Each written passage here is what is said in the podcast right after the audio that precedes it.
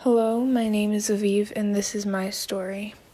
Once, when I was in about third grade, I was with my friend and we were biking throughout the Golden Gate Park. And it was one of those days when they closed off the streets so that you could just bike around with no cars. And we had just gotten down um, the big hill in the center of the park and at the bottom they had sectioned off an area for roller skaters and rollerbladers who were dancing to music. So my friend and I stopped and we looked back, and my parents were pretty far back, so we decided that we would watch the dancers until our parents came down and met us.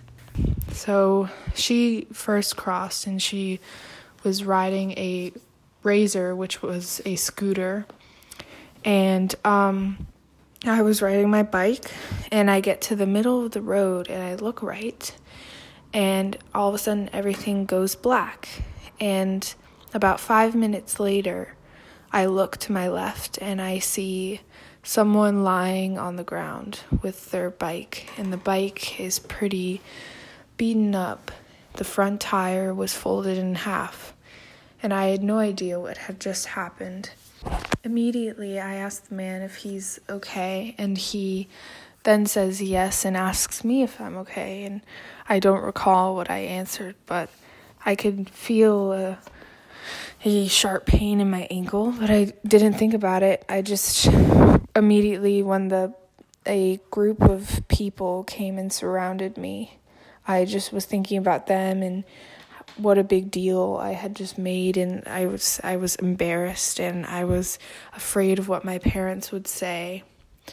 And um, the crowd kept asking me if I was okay, if I was okay, and my parents came over and they like what happened and we got up with my bike. The guy walked off with his bike which was completely unusable it seemed and um, we went to a bench and we sat down. So I asked my my friend her what happened, and she told me that um, in the middle I was laying in the middle of the road and the guy with his bike couldn't stop fast enough, so he ran over me and fell a few feet away.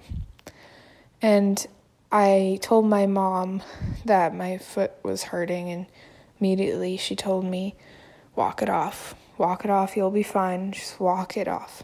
So for the rest of the day, I just biked around, I ignored the pain in my foot, and I had a good day. And um, a week later, it turns out that we went to the doctor because my foot was still hurting, and it turns out that I um, had actually broken my foot, and for a couple months I had to wear a boot, and then I had to wear a cast, and I had crutches, and from that whole experience, I learned from my mom. And even though she might have been a little unempathetic in that moment, I learned from her that even when life throws you a curveball and you may feel sad or scared, that walking it off may help you realize that everything is going to work out in the end.